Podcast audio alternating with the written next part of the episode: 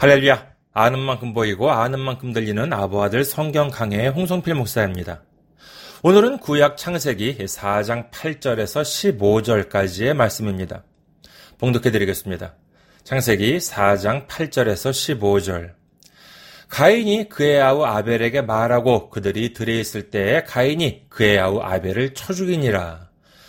여호와께서 가인에게 이르시되 내 아우 아벨이 어디 있느냐? 그가 이르되 내가 알지 못하나이다. 내가 내 아우를 지키는 자니이까. 이르시되 내가 무엇을 하였느냐? 내 아우의 핏소리가 땅에서부터 내게 호소하느니라.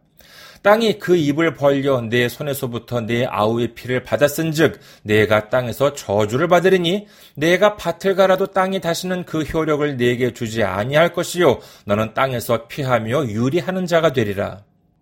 가인이 여호와께 아뢰되 내 죄벌이 지기가 너무 무거우니이다. 주께서 오늘 이 주면에서 나를 쫓아내시온즉 내가 주의 낯을 배웁지 못하리니 내가 땅에서 피하며 유리하는 자가 될지라. 무릇 나를 만나는 자마다 나를 죽이겠나이다.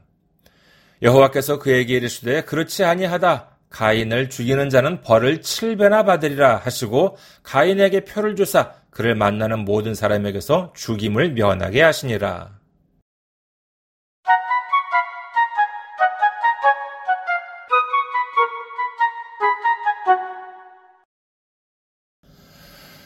결국 비극은 벌어지고 말았습니다. 죄로 인하여 에덴을 쫓겨난 아담과 하와에게 가장 큰 대가는 죽음이었습니다. 그런데 인류 최초의 죽음은 인류 최초의 살인이라고 하는 모습으로 찾아오게 되었습니다. 그것은 본인의 죽음이 아닌 자녀의 죽음이었습니다. 그뿐만이 아닙니다. 그들의 자녀인 가인과 아벨은 이제 살인사건의 가해자와 피해자라고 하는 절망적인 상황이 되고 말았던 것입니다.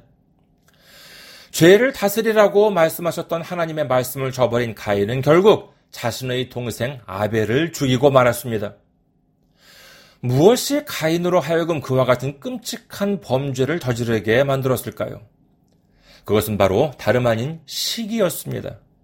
하나님께서 아벨이 드린 재물은 기뻐 받으셨으나 자신의 재물을 거부하신 데에 따른 시기였습니다. 앞서 살펴본 바와 같이 가인이 바친 재물을 하나님께서 거부하신 그 원인이 가인 자신에게 있었음에도 불구하고 그리고 가인 자신도 그 원인을 알고 있었음에도 불구하고 가인은 자신의 잘못을 생각하지는 않고 오로지 아벨을 증오하고 결국은 처참하게 살해하고 말았습니다. 여기서 이 시기라고 하는 감정, 이는 대단히 무섭습니다. 바리새인들과 대제사장들이 예수님을 왜 죽이려고 했습니까? 마가복음 15장 9절에서 10절에는 다음과 같이 기록합니다. 빌라도가 대답하여 이르되 너희는 내가 유대인의 왕을 너희에게 놓아주기를 원하느냐 하니 이는 그가 대제사장들이 시기로 예수를 넘겨준 줄 알미러라. 그렇습니다. 그들이 예수님을 죽인 이유가 바로 이 시기였습니다. 예수님께서 자신들을 비판합니다. 자신들의 잘못들을 낱낱이 지적하십니다. 그러자 그때까지 자신들의 말에 절절 매고 있었던 백성들이 이제 더 이상 자기들을 따라주지 않습니다. 오히려 많은 백성들이 예수님의 말씀에 귀를 기울입니다. 예수님을 따르기 시작했습니다. 이렇게 되자 그들은 자신들의 권위가 흔들리게 됩니다. 자신들의 사회적 위치가 위태롭게 된 것입니다. 그래서 결국 어떻게 합니까? 그렇습니다. 예수님께 시기심을 가졌던 그들은 자신들의 잘못들을 생각하지는 않고 오히려 하나님의 아들 예수님을 십자가에 못 박아버리고 말았던 것입니다.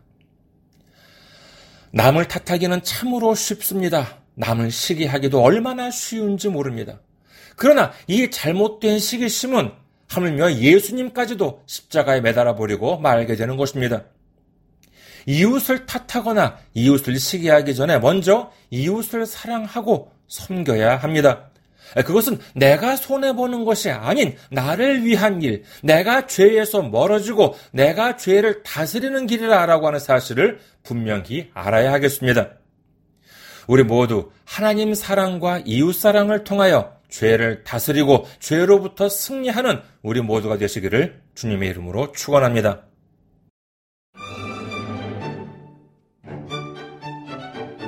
아부아드 성경 강의는 여러분의 기도와 성교 후원으로 운영되고 있습니다. 성교 후원으로 섬겨주실 분들을 위해서 안내 말씀 드립니다. KB국민은행 079-21-0736-251 KB국민은행 079-21-0736-251 홍성필입니다. 여러분의 많은 기도와 관심을 바랍니다.